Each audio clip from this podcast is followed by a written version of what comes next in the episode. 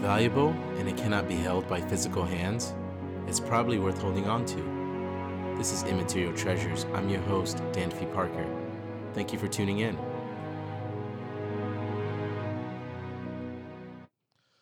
Welcome to Immaterial Treasures. This is Danfy, your host. Today I have Paul Laverne, uh, a registered psychotherapist, who is going to be talking to us about the topic of sex addiction. Um, just a little house um, notes or whatnot. If you're listening to this on the podcast, um, you're able to also watch it on YouTube. Um, if you just go on YouTube, it's my YouTube page is Danfy Parker. Uh, like and subscribe and share your comments, questions. Uh, Paul is more than able to come back and give us answers to questions that maybe maybe somebody may have. If you're watching this on YouTube, you're able to also listen to it on Podbean, Apple, um, Spotify, um, any of the platforms you can get to if you don't want to watch the video and you just want to listen to the audio. Okay, so this is my guest, Paul. Paul, can you introduce yourself and share your story? Sure, Danfy. Uh, thanks for having me on your podcast. I'm really glad to come in and speak today. Um, I, I, guess I guess I I can share a few things to help listeners um, uh, get an idea of who I am and, and my story. So I, I, work now as a registered psychotherapist in private practice in Peterborough. Although I do, um, I have clients all over the place um, because of the miracle of modern, modern technology, like we're using right now with Zoom calls and whatnot. Uh, and I'm also a recovering um, addict.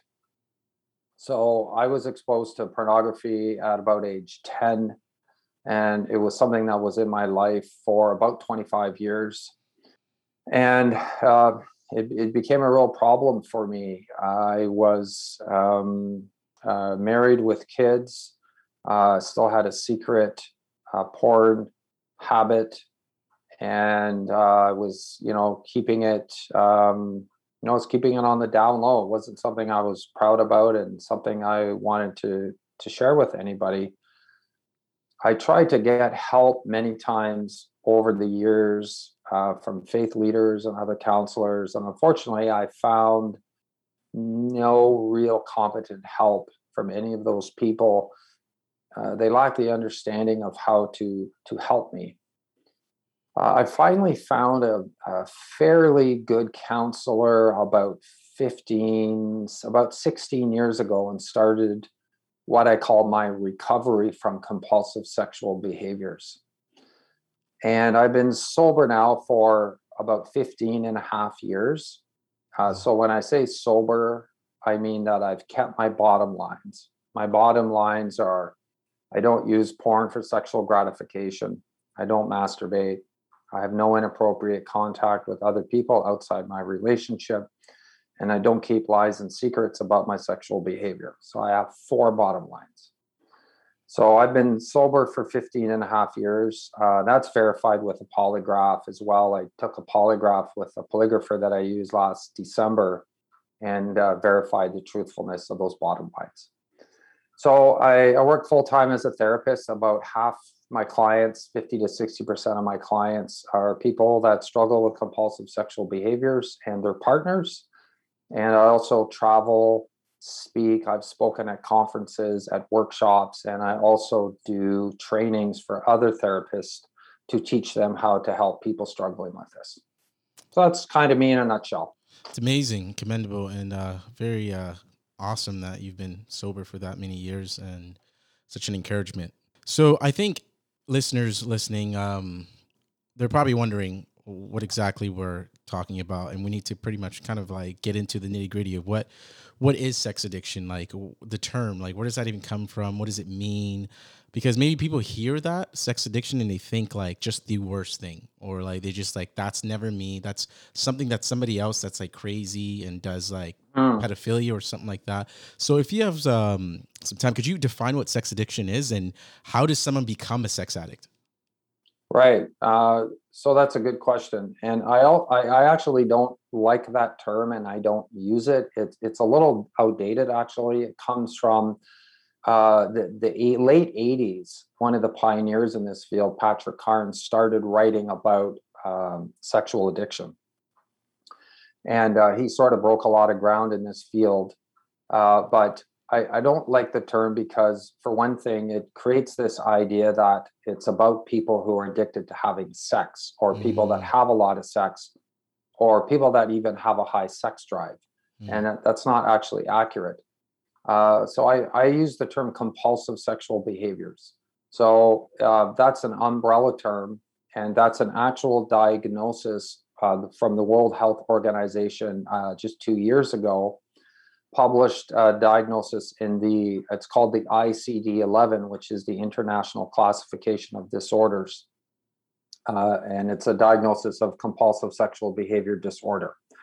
And so that includes a range of behaviors from compulsive porn use, compulsive masturbation, uh, sexting, texting, going to strip bars, seeing escorts, prostitutes, paying for sex, uh, and actually, you know, cheating and having serial affairs or a lot of one night stands. So that's that's what it covers. That's sort of um, another. It's what I call another day in the office for me, as I hear stories like this, and um, yeah. So so it's um, yeah. I don't know what what was the other question. Like, how does uh, so? What what are the what what are like the like the ingredients that would create a sex addict? Like, what kind of narrative do these? Um, or you said somebody with a sexual compul- um, compulsive disorder, because that's a proper Mm, term, right? And and in fact, I was going to ask you if that uh, the term sex addiction was even appropriate because it almost seems to, you know, excuse people. I don't know. I don't know if that's appropriate to say. Like, it's it's almost like um like alcohol addiction or mm, um, I know it could fall into that same kind of a, there's like it overlaps a bit, but Yeah. I think that the other parts of the question was like how does someone become or create this sexual com- compuls compulsivity like like where they mhm. they really struggle with with their Yeah. behavior in this way. Right. Okay. Well, I'll I'll address that, but I'll go back to the last point you just made first. So, um, which was how how uh, you know it isn't an excuse. So the way that you define any behavior as an addiction is you ask basically four simple questions, and you can apply these questions to anything: drugs, alcohol, gambling, shopping, eating. Okay. Mhm. Question number one is Have you ever tried to stop or cut back this behavior and failed to do so? So if it's yes, that's a check mark. The second question is Have you continued this behavior despite negative consequences? Yes, that's a check mark. Number three, is their tolerance and escalation? So if you're an alcoholic, tolerance is pretty simple. You have one beer to get drunk, then it's three, then it's five, then it's 10 or you drink one day a week, then it's two days, three days, every day. So that's escalation, Right. right? And the and, and so with porn, it's um, so so with my escalation over the years, I, I'm old enough that I started with magazines. Um, anyone that I work with that's generally around 30 or younger has just gone straight to you're growing up on the internet. Right. So they've gone straight to internet porn, right? But over my over the, the years of my lifetime, I started with um, I, actually people laugh, but the older people get this the Sears catalog. You know, they had the lingerie sections, Right. right? So that was exciting though, because you can really see almost fully naked women anywhere else, even though it wasn't sexual. It was it was just kind of more interesting, and and you were as a kid you were curious, and then you escalate to Playboy, which is just naked women, not just, but it's naked women. And then you escalate to Penthouse, which will show couples and sex acts, and then Hustler, and so on. And then the 80s came along and movies came out. I mean, movies have been around a lot longer, but you can now go rent a VHS and watch that. So we go from 2D images to fit moving pictures, Right. right? 3D. That's an escalation. Then we go, uh, DVDs come out. Um, and then we have online porn. So that's about six levels of escalation that that like that apply to myself. What most people do now is they have the phone, they go uh, they go to sort of um, you know vanilla porn or what we call fairly like it's pretty it's pretty hardcore, but maybe not as graphic. And then after a while that doesn't do it for you anymore. So you go to more graphic uh, different genres of porn. I mean the variety is really endless. Mm-hmm. so the reason that there's escalation is something called tolerance. So as your brain takes in the stimuli from the sexual material it releases a lot of neurochemicals like dopamine being the main one and over time it becomes desensitized to that. Mm-hmm. so you need a bigger dose to get the same rush okay? So that's escalation and tolerance. So that's the third question. And number four is do you have withdrawal when you can't engage in the behavior? Mm. so that's a little trickier for some people because it's not always obvious what your withdrawal is when you can't access pornography or you can't access that dating app or talk to the the girls online but a lot of times they come out in uh, emotion. So it's not a physical withdrawal, it could be uh, irritableness, anger, mm-hmm. anxiety, um, uh, extreme sense of FOMO, right? Fear of missing out, right. right? I haven't checked my phone in half an hour. I might have a message from a girl or something like that, right? However, having said that, I've had lots of guys over the years, Danfy, that report physical withdrawal from compulsive masturbation because I, I talk to guys all the time that they basically masturbate multiple times a day and have for years. So when they go from, uh, let's say, 10 to 15 uh, porn reinforced orgasms a week to none, their body feels a withdrawal. Hmm. So, yeah so that's there's other questions as well um, but that's really the four main questions you can ask to determine if something's an addiction because uh, someone that looks at porn isn't an addict any more than someone that drinks a beer is an alcoholic right. right? So you have to dig a little bit deeper uh, and and ask some of those questions. Right. So yeah and then and then your other question was how do people become that way? Yeah like what what are the things that that kind of like influence or even provoke or it, that like is it a trauma situation? Is it pain? Is it what what is it that causes people to become like to choose this as their choice of drug?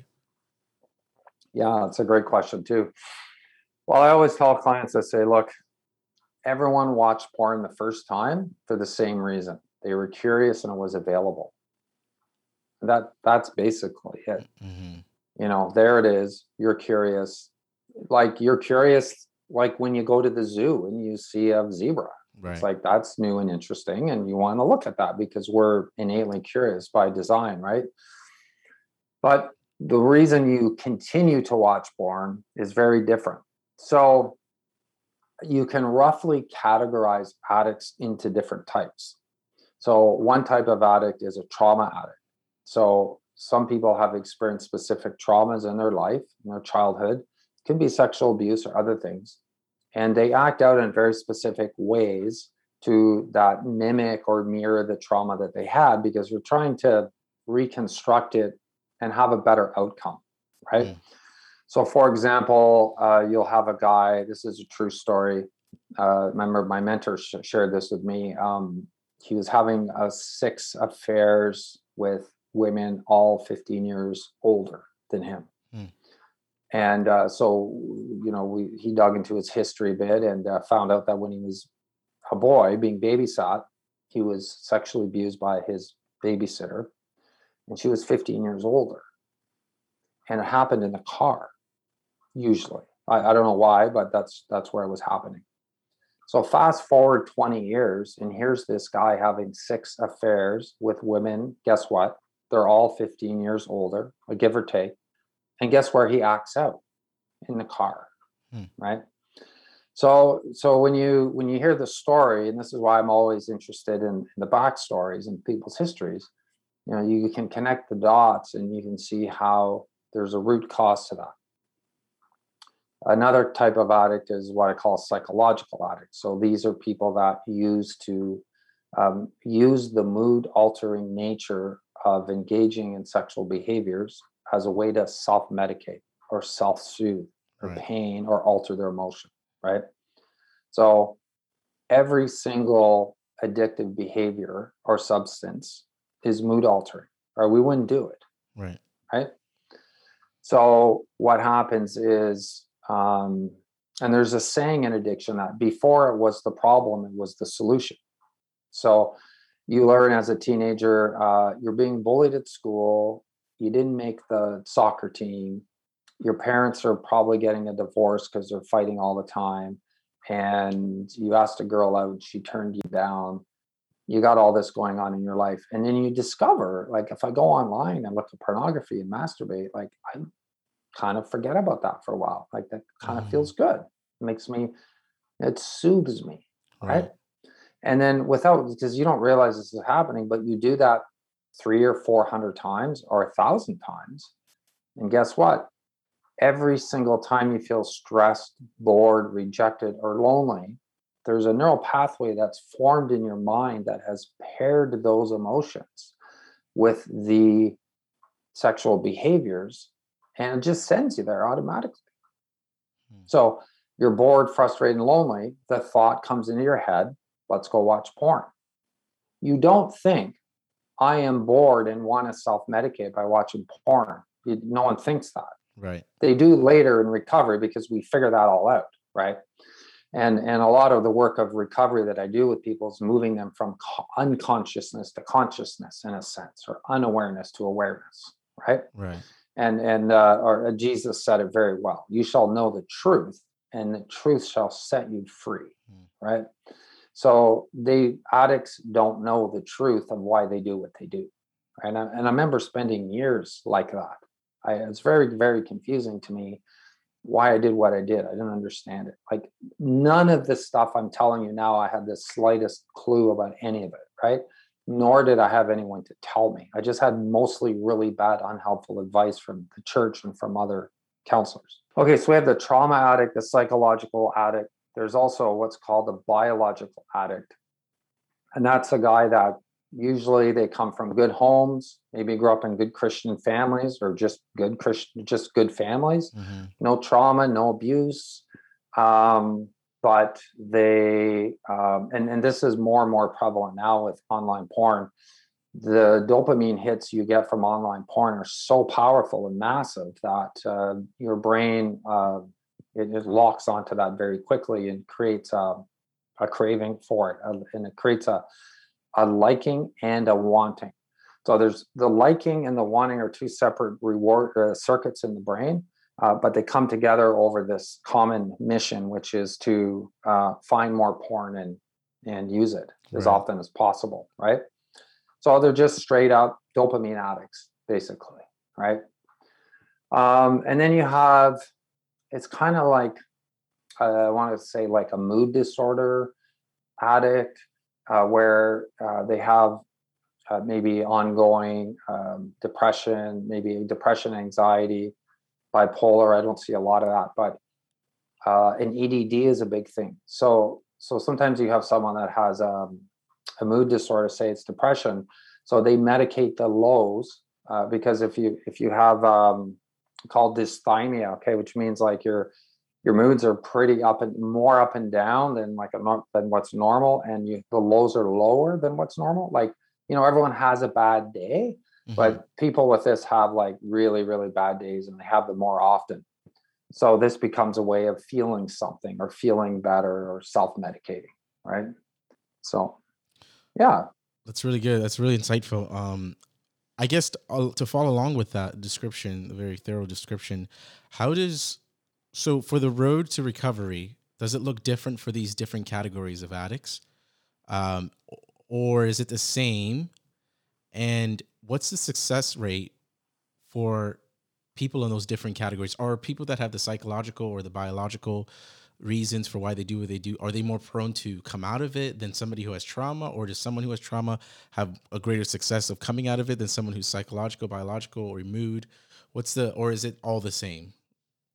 Mm, in a sense it's all the same and, and in a sense it, it's not. So if, if you if you have no trauma okay like everything's easier for you basically than someone who has that trauma like Right. just right off straight off, off the bat okay?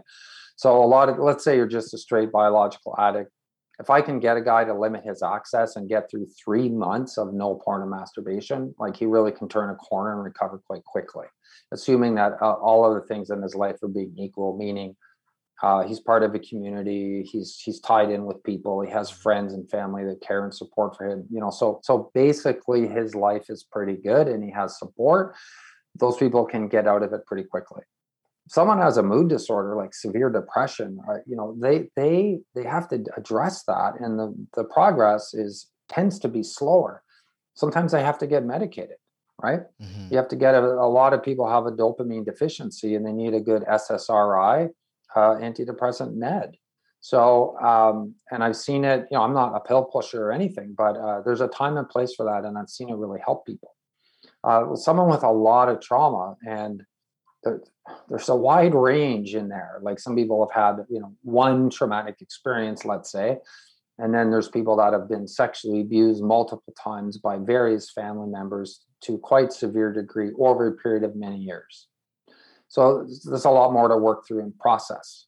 Mm-hmm. So, yeah, and then let's throw in some ADD in there too. So I've had clients. Um, I had a client a few years ago. There's um, he was a porn addict, and uh, he went and saw. There's a, a quite renowned D, uh, ADD expert in Barrie, Ontario, named Dr. Bilkey, Belkey or Bilkey and he told my client, because my client came back and told me this, he said, I've never met an adult with untreated ADHD that didn't have an addiction. Mm.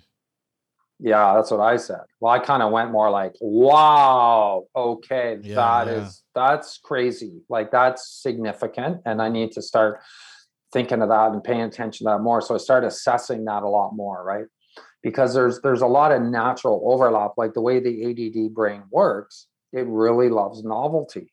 So there's no greater platform to expose yourself to unlimited novelty than the internet. Mm. And then let's throw in a sexual component that creates arousal and dopamine, then that's it's really irresistible. Right? right. Right. And then and then and the ADD brains like they don't do good at delaying gratification. So that's kind of obvious how it fits into addiction because it's like you get the thought in your head and you're doing it 10 seconds later. So there, you know, so I see when people sort of get that settled in, maybe get on a good medication or find a coach to help them with that, that can help as well.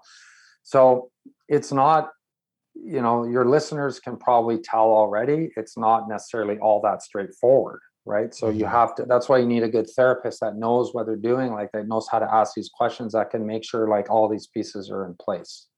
Right. Right. Yeah. Wow. Yeah. Sounds like a lot. Um, how much does shame um, play in the success of someone's recovery or lack of success? Yeah. Well, yeah, there's, and, there's and so much guess, shame about this. Like, I guess yeah, another question ahead. is like, where where do those like, and most of the people you deal with, when they describe their shame, what's the narrative that's consistent? Like, what where is the shame being drawn from? Like being seen by my community, um, as I truly am, being seen if is it a, is it from like a religious standpoint, like I'm so ashamed that like how can God love me? Um, what what's what's the narrative behind some of the shame, and how do you like work through that for somebody to uh, get over? Yeah, that? well, I'll, I'll I'll address that. I'll address that. Um, the the piece about you know people in faith community. I, I know a lot of your listeners are um, from that perspective and I find actually that the, the clients I work with with a faith perspective uh, struggle a lot more with shame. It's worse with them. Mm.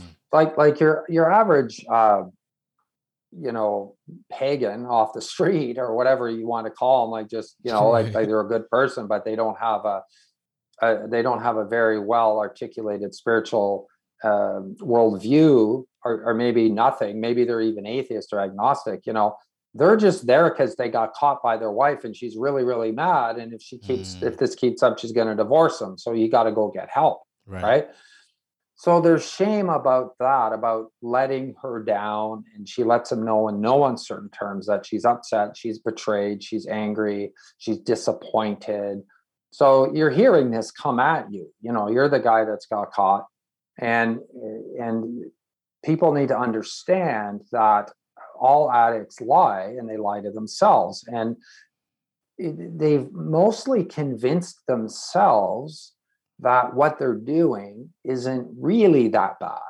mm. and no one's really gonna know anyway. Right. And um, I watch porn, but I'm not actually having sex with women, or I'm chatting with women online, but I'm not actually going to meet up with them. Or I met up with them, but it was just oral or hand job. It wasn't actual intercourse, right? And on and on and on and on. So they're really living in denial and and really not connected to a reality. And mm-hmm. if you've never struggled with an addiction or a compulsive behavior, that's hard to understand, but it's it's very real. I see it all the time.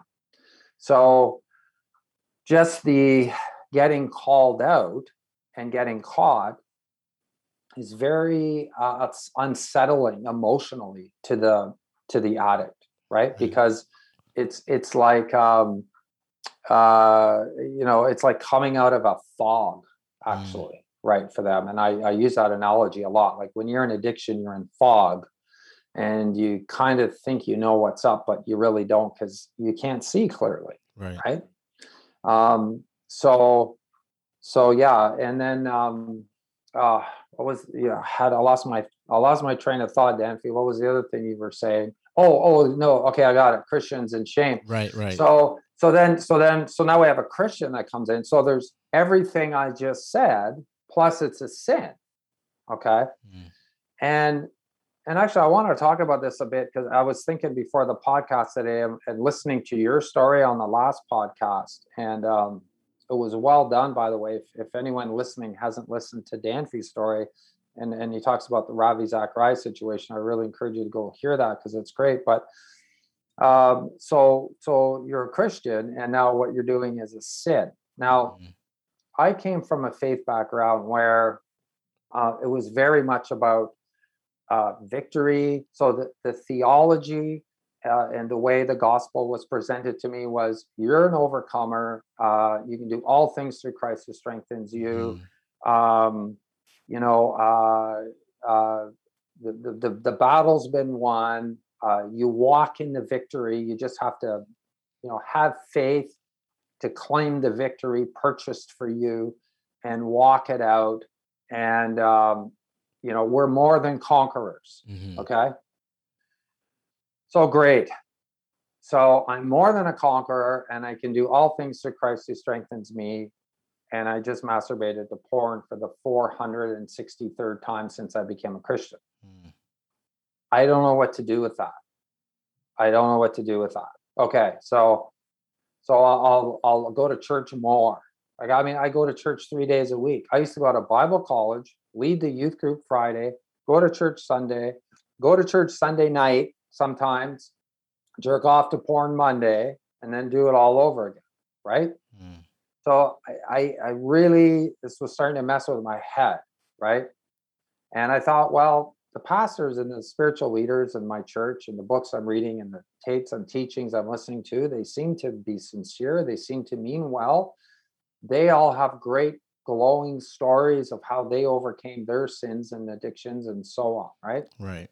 So I'll I'll read the Bible more. I need to read the Bible more. And so I would do that. I memorized scripture. I memorized the entire book of Philippians that really didn't seem to curb it much. Hmm. I know I'll go forward and get prayer at the altar call. So at the end, you know, you go up and they lay hands on you. Danfy, I've had hands laid on me, every demon cast out of me, every bondage broken, everything broken off of me, everything bound, everything cast, everything inner healing, and all of that stuff. And I'm not disparaging any of that. Okay. I don't want anyone to take this the wrong way. Right But that wasn't the right approach. Okay. And it didn't help. And if you're a pastor or a faith leader and, and, listening to this right now and someone's coming to you with this problem, please, please don't make it worse by telling them to just have more faith, pray harder, and read their Bible more mm. and send them away carrying a greater. You're just like a Pharisee in the Bible, putting a double burden of shame on that person, and you're not actually helping them get free. And, and that maybe that sounds harsh, but I believe that from the bottom of my heart. Mm. There's too many Pharisaical church leaders that are increasing the load on people by giving them misguided, uninformed advice. Right. Okay? And then there was one more thing to mess with me. If that wasn't good enough, there was always the guy that would get up and give his testimony about I was a drug addict for 35 years. I drank a bottle of whiskey every night. I was like hanging out with the Hells Angels, you know. And then one night, I just fell to my knees and God delivered me, um. took it all away. Praise God, I've never touched a drop of alcohol since, right? Right. And again, I am not disparaging that, okay? Because I, you know, you see the fruit in their life. They really haven't dropped touched a drop right. of alcohol in 20 years, right? Right. However, here's my answer. That's great.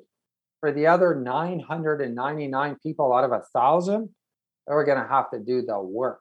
Right, right. And that's that's where so it's funny you bring that up because I remember, and you know Alan, Alan, because that's how I met you. Alan Gilman, told yeah. me, yeah, I asked him, I was like, Alan, um, because I was struggling with this sin, and I, I was like, how come, you know, when I when I first became a Christian, there were certain things I, I prayed about. And I was like, Lord, I can't, I can't do this, and it seemed to disappear like literally overnight. But it's like, how yeah. come? And then I'm like, how come this one just hasn't gone away?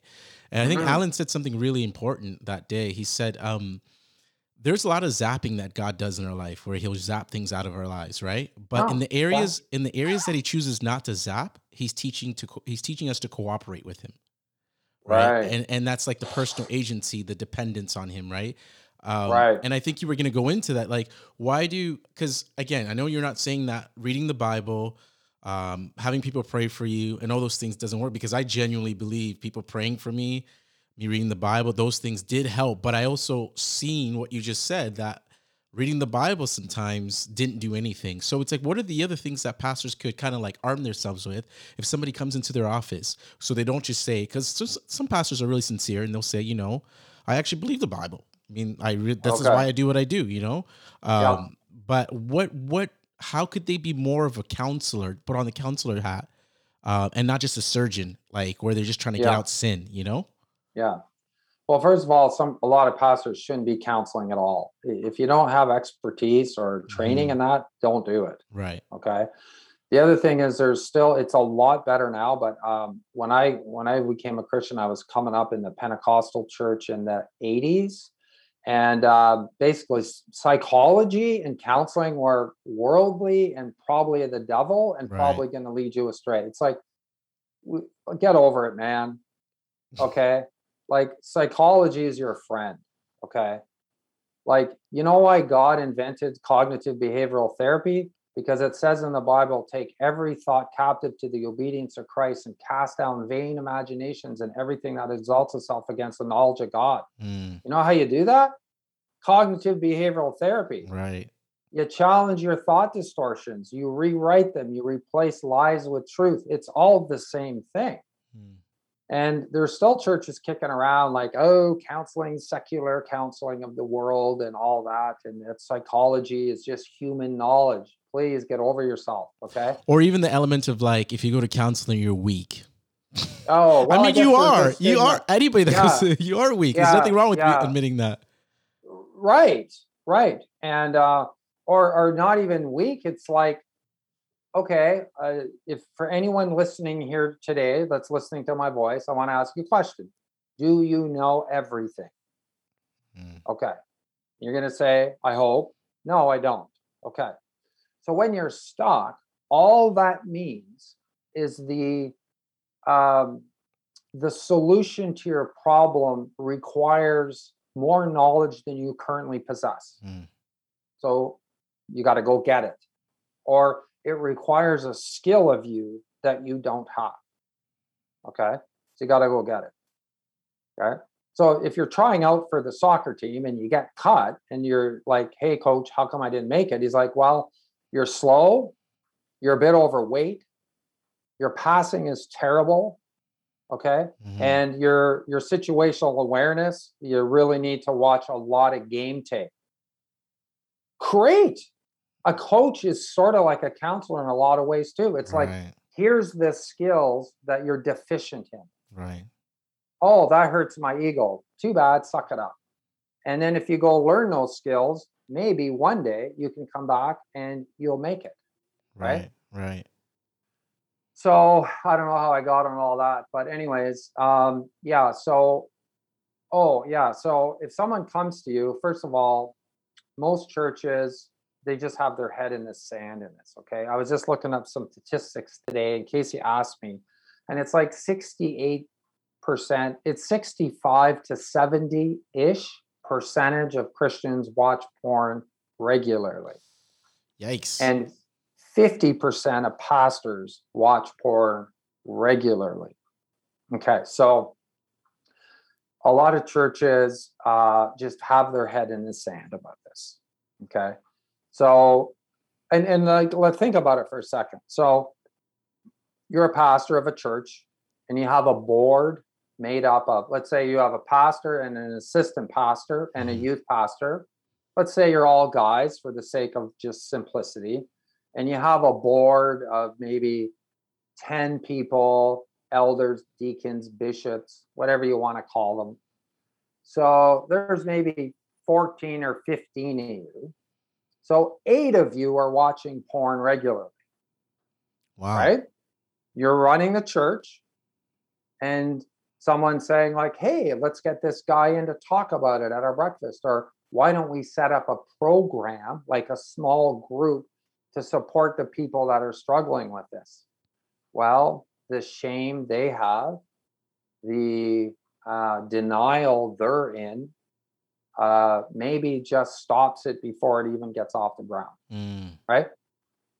You know, I had a I was at a conference and uh, someone from a denomination that shall be unnamed uh, said, "Hey, like I want to go talk to someone in my leadership of my denomination about dealing with the porn." So I put a whole package together and I said, "I'll come in, I'll talk to your leaders, I'll train." I'll train all your leaders on how to run a group in your church and provide the material for you. Okay. And you're going to pay me to do it because I'm not cheap or free. Right? Mhm. That just died of apathy and neglect. That was a year and a half ago. Not a single word back. Mm. And that's typical. You know? So so churches need to and, and and I should to be fair, many churches are addressing this and are waking up to it. And I'm again, I'm not trying to And I guess as you um, say that those churches that are addressing it, how are they addressing it? Because maybe it'd be helpful to, for churches that aren't, right? They want to know how do we go about this? Because I know one of the things that um, I don't know, I don't want to speak for all churches, but I feel like most Christians are, are afraid to talk about these things because Paul says that some of these things shouldn't be named even among us, you know? So it's like we get hush hush when it comes to sexual sin. Um, and and the hush hush doesn't allow for the conversation to be had so that people would be free but the hush Yeah. hush also creates the shame which also keeps us in the place of silence and not doing anything so how do Yeah. how do churches like come to the front to the fro- forefront of this own it and talk about it in such a way so that the men in their churches don't feel like you know what like i'm never going to talk about it. this is something i have to manage on my own you know because Yeah. i want to be seen as a good christian man in this community number one, pastors start preaching about it from the pulpit. I, I don't mean a whole sermon on porn. right Okay. I just mean, you know, if you're referring to in in reference in your sermon, maybe you're talking about habits or addictions in general. Okay. So or maybe you do a sermon on how as a Christian do we deal with compulsive behaviors or habits. And you Right. can you can make a big entry point. Let's let's go shopping, gambling, drugs, alcohol, pornography, uh, buying shoes. I don't know. Like they're kind of all the same in a way, right? hmm And then s- s- it's, it's very powerful having the leader, the pastor of the church, getting up and saying pornography or porn addiction, because all of a sudden you've just set the men free in there to. Well, you haven't quite done it yet, but you've you've kind of got their and trust me, you've got their attention. The next thing you do is, and um, we have so and so here. He's a leader. He's a pastor, assistant pastor, myself, someone that runs a men's ministry. Um, you know, he's going to set up a, a private um, chat forum, private Facebook group, or go to him. And we want to make sure that if you're here today in this church, you're getting help for this. Mm. And create an avenue for people to get help confidentially, discreetly, and with dignity. But you have to be intentional and deliberate about creating that space, right? Mm-hmm. And uh, you know, I remember this lady called me from the states one day a few years ago. She goes to a mega church of four thousand people. I said, "How many groups, support groups, do they have for guys struggling with uh, porn or sexual addiction?" Nothing. Wow. Okay, so there's two thousand men in the church, and about twelve hundred of them watch porn regularly, and there's nothing in the church to help them. Hmm. I don't even know what to say. You mm. got any ideas, Danfy? Because like I'm just baffled. Yeah. I'm yeah. baffled. What I thought we were a hospital for the sick or something like that, right? The church or you know, a hospital for sinners, not a not a museum for saints, right? Right. Maybe so, maybe the maybe the reality isn't stark enough for the church for them to know that this is actually a problem. Like I'm How saying that stark does it have I know, to I'm be? saying I'm, I'm being facetious. I'm being is facetious. That stark enough for you? that's and that's what I'm saying. Like, how bad right? is it? Like, Paul, can you tell us how bad is it? Because maybe we don't know. And here's another. This is also tied to this question: is that I have friends who. Mm. Perhaps maybe struggle with pornography. But for them there's like a there's a denial still like like it's just porn. Like mm. i'll get over it at some point right? Mm. so i guess like mm. it's it's it, it becomes this thing of like how do how do you snap people out of snap the church out of the denial snap individuals who are probably dabbling with this and saying well it's not that serious you know what i mean? Like okay let, okay let, let's do this. Okay.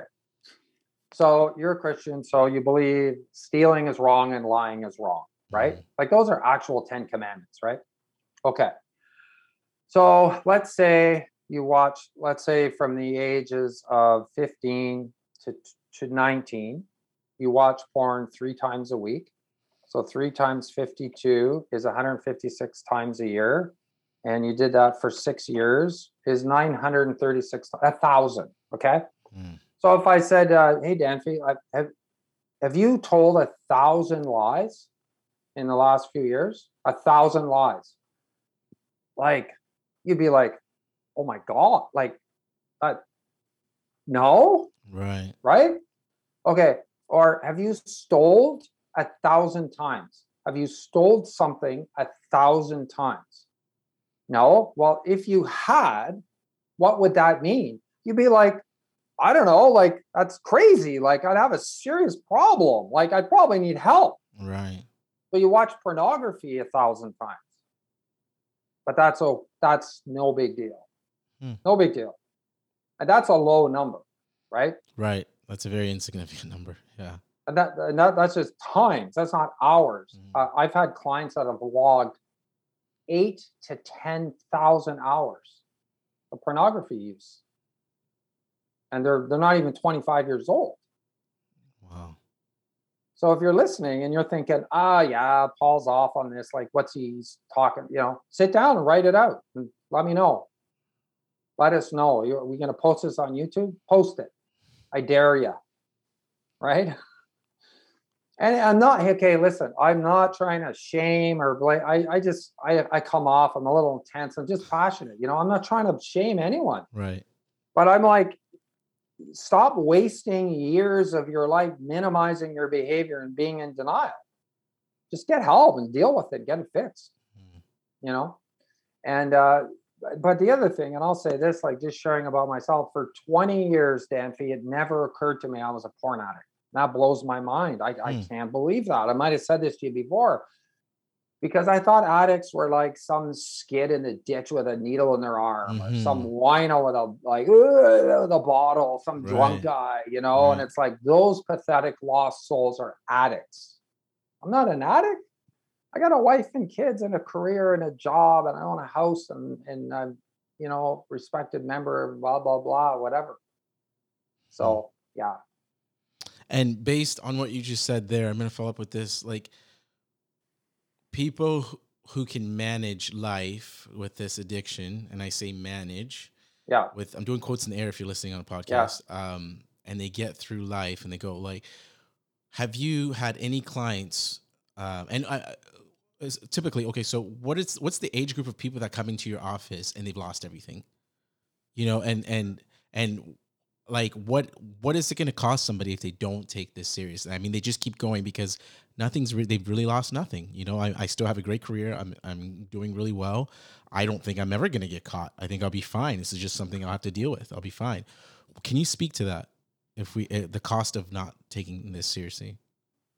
Well, sure, because um, yeah, I have very few clients under 25, right? Mm. Because simply because there's no pain or loss to their behavior, hasn't created any pain. Men change from pain, right? Mm. So carry on with your addiction and warp your brain. And if you're lucky, you'll get married before you have porn induced erectile dysfunction and you'll actually be able to function sexually. You'll be lucky if you get to that point. Okay. And then have a wife and kids. And if you're in the church, maybe you're on a committee or you're helping lead a youth group or something like that. And uh, then get caught and let the bomb go off. And obviously, it's a bigger mess, right? So it's like choose uh, on a scale of one to 10, choose three units of pain now or nine units of pain later. It's your choice. Hmm. Right.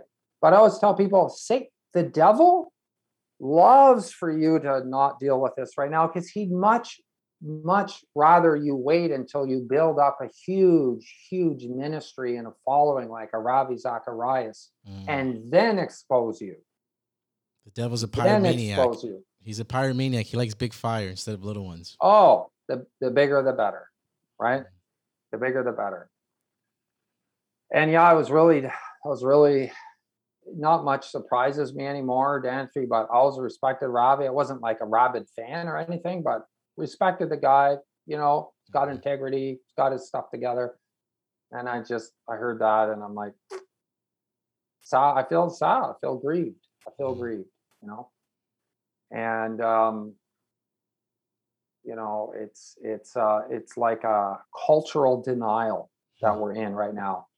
And the church is going to be flooded. It's being flooded as we speak with people that are have a, a an addiction to pornography and other sexual behaviors and we need to start getting ready to deal with it as a church. Right. Oh, and so, and just one more thing back to your question like, if you're in a church, so yes, you need support groups and you need to speak about it and you need to let people know that it's a safe place to be real about your struggles. And then you need to have uh, resources to like send people to good counselors if that's what they need to sort this out. Right. Like, like train people like myself or other people that are trained in this particular thing to help them. Now, suppose there's a guy listening, guy or woman listening, and like, you know, I, I'm taking you serious, Paul. Um, and I, how do I go about coming out? Um, do I tell my wife everything immediately? Um, what, what would you suggest? Like, because maybe my wife isn't going to be kind. You know, maybe I'm going to lose a lot. Like, can you can you coach me in how to come out? How do I talk about this? Is it wise to just tell my wife everything right away? You know, is there like a process I should go through? What would you say to that? Yeah, this is a very, very complicated question, Danfy, because there's so many variables. All right.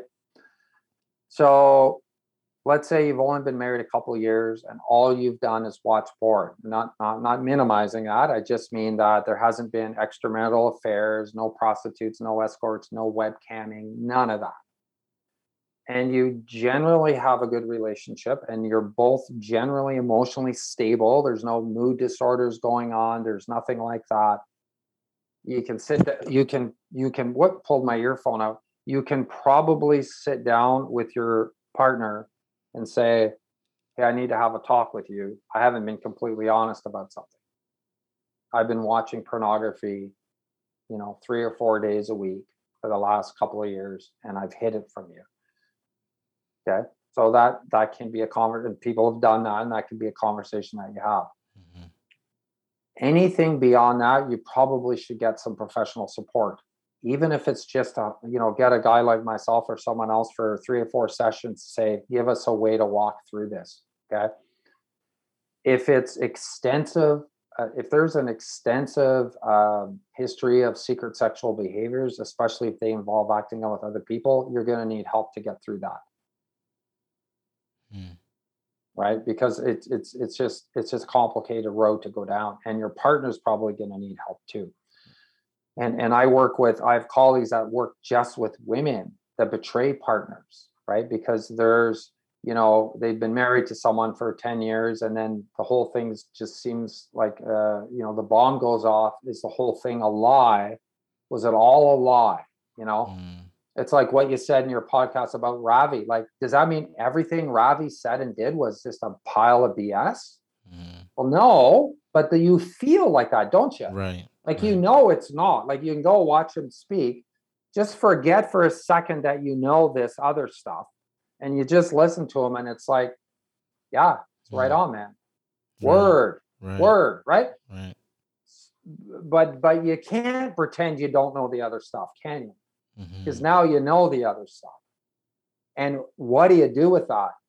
And and that's why a lot of times you need a person to help you sort that out and walk it through right and uh, you know, obviously, I'm I promote counseling because you know I believe in it that's what yeah, I yeah. do. But I'm not I'm not on here to like get more clients or whatever. I have I have lots of those, but that's really a lot of times what people are going to need right. is some professional guidance or help. There's great resources and books out there, and this is the thing, Danfy. Never before, I mean, in general, have there been more resources about more areas of knowledge that people can avail themselves to than any time in human history.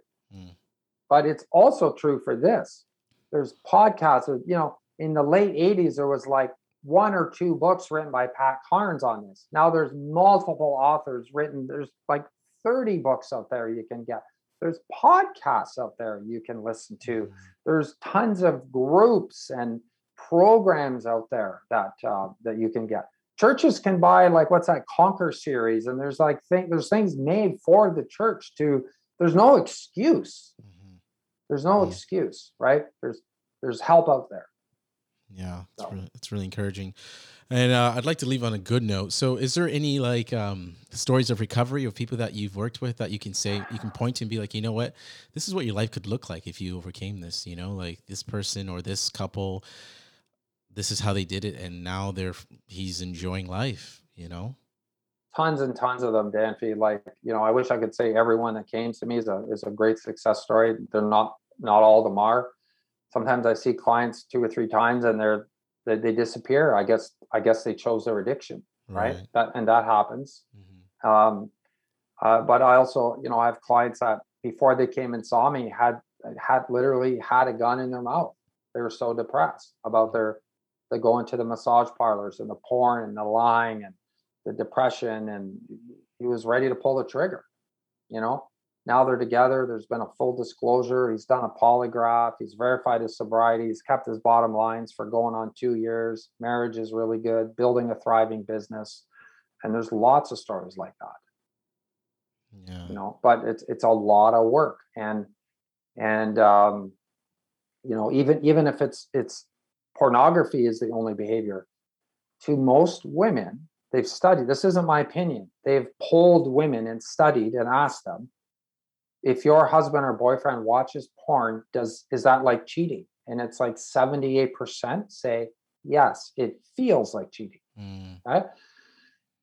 So if you're watching, if you're a guy listening and you're watching porn and you go, well, it's not cheating, you're rationalizing your behavior and you're really telling yourself what you want to hear, not what's really going on. Right. Because when your partner finds out, they're going to feel betrayed. Right. And actually, yeah. I wanted to ask one more question in the perspective of like a wife before we end. Um, so if a wife is listening to this and um, and maybe she's she's been betrayed and she hears all you're saying. She's like, you know what? I don't. I spare me the like the compulsive behavior. You know, he that was just. It's just not love. He that wasn't loving. He's a he's a cheater. He you know. How would you speak to a woman who's going through those emotions that just thinks, you know, this is this, this person just doesn't have the capacity to be love to be to love and to be faithful. It's not a compulsive behavior. Right.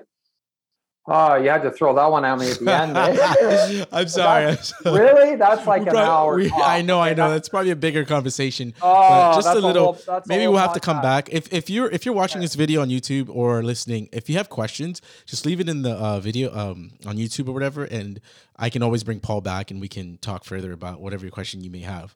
But yeah, Well, okay, I'll, I'll just give a quick answer. It- It's, it's going to be a little oversimplified, but um, saying someone has an addiction or a compulsive behavior isn't an excuse. They're responsible for their choices. All right. right. So it's not an excuse. It's an it's an explanation. It's a model to explain a pattern of behavior, and I I can tell you that I can't say a hundred percent with a hundred percent certainty for every situation, but in the vast majority of situations I have dealt with, let's say it's the husband that's acting out his behaviors have nothing to do with him not loving his wife. Hmm. They have nothing to do with that. Yeah, maybe the marriage has problems. Sometimes it's in rough shape. But I've almost I, I don't even think I've maybe even heard it once where a guy said to me, I did this because I don't love my wife anymore. I don't think I've ever heard that actually. Hmm. It's not about her like looking at porn isn't about the wife's body or personality or anything it's about his brain okay and and we didn't get into this very much but basically the basically the reason that we're the, we're seeing millions of addicts created right under our noses is the supernormal stimulus and you can google that a pornography is hijacking the reward center of men's brains. Hmm. That's it. it. Has nothing to do with their partners or not loving them. Yeah. Anyway, I better just stop there because that's, yeah, that's that's a that's a can opener right there because yeah. I, I, was about to hit you with a bunch of questions, but you know what? We'll probably have to follow up on that. That was that was really good and and, and insightful. Thank you, Paul, for your time and for sharing that. Thanks, Danfy. It was uh, my pleasure to come and speak, and thanks for having me. And be happy to come and do it again if you want. Yeah, no problem. So guys, leave um, questions and comments at the bottom if you uh, if you're watching this on YouTube. Thank you, Paul. We'll see you later. Bye.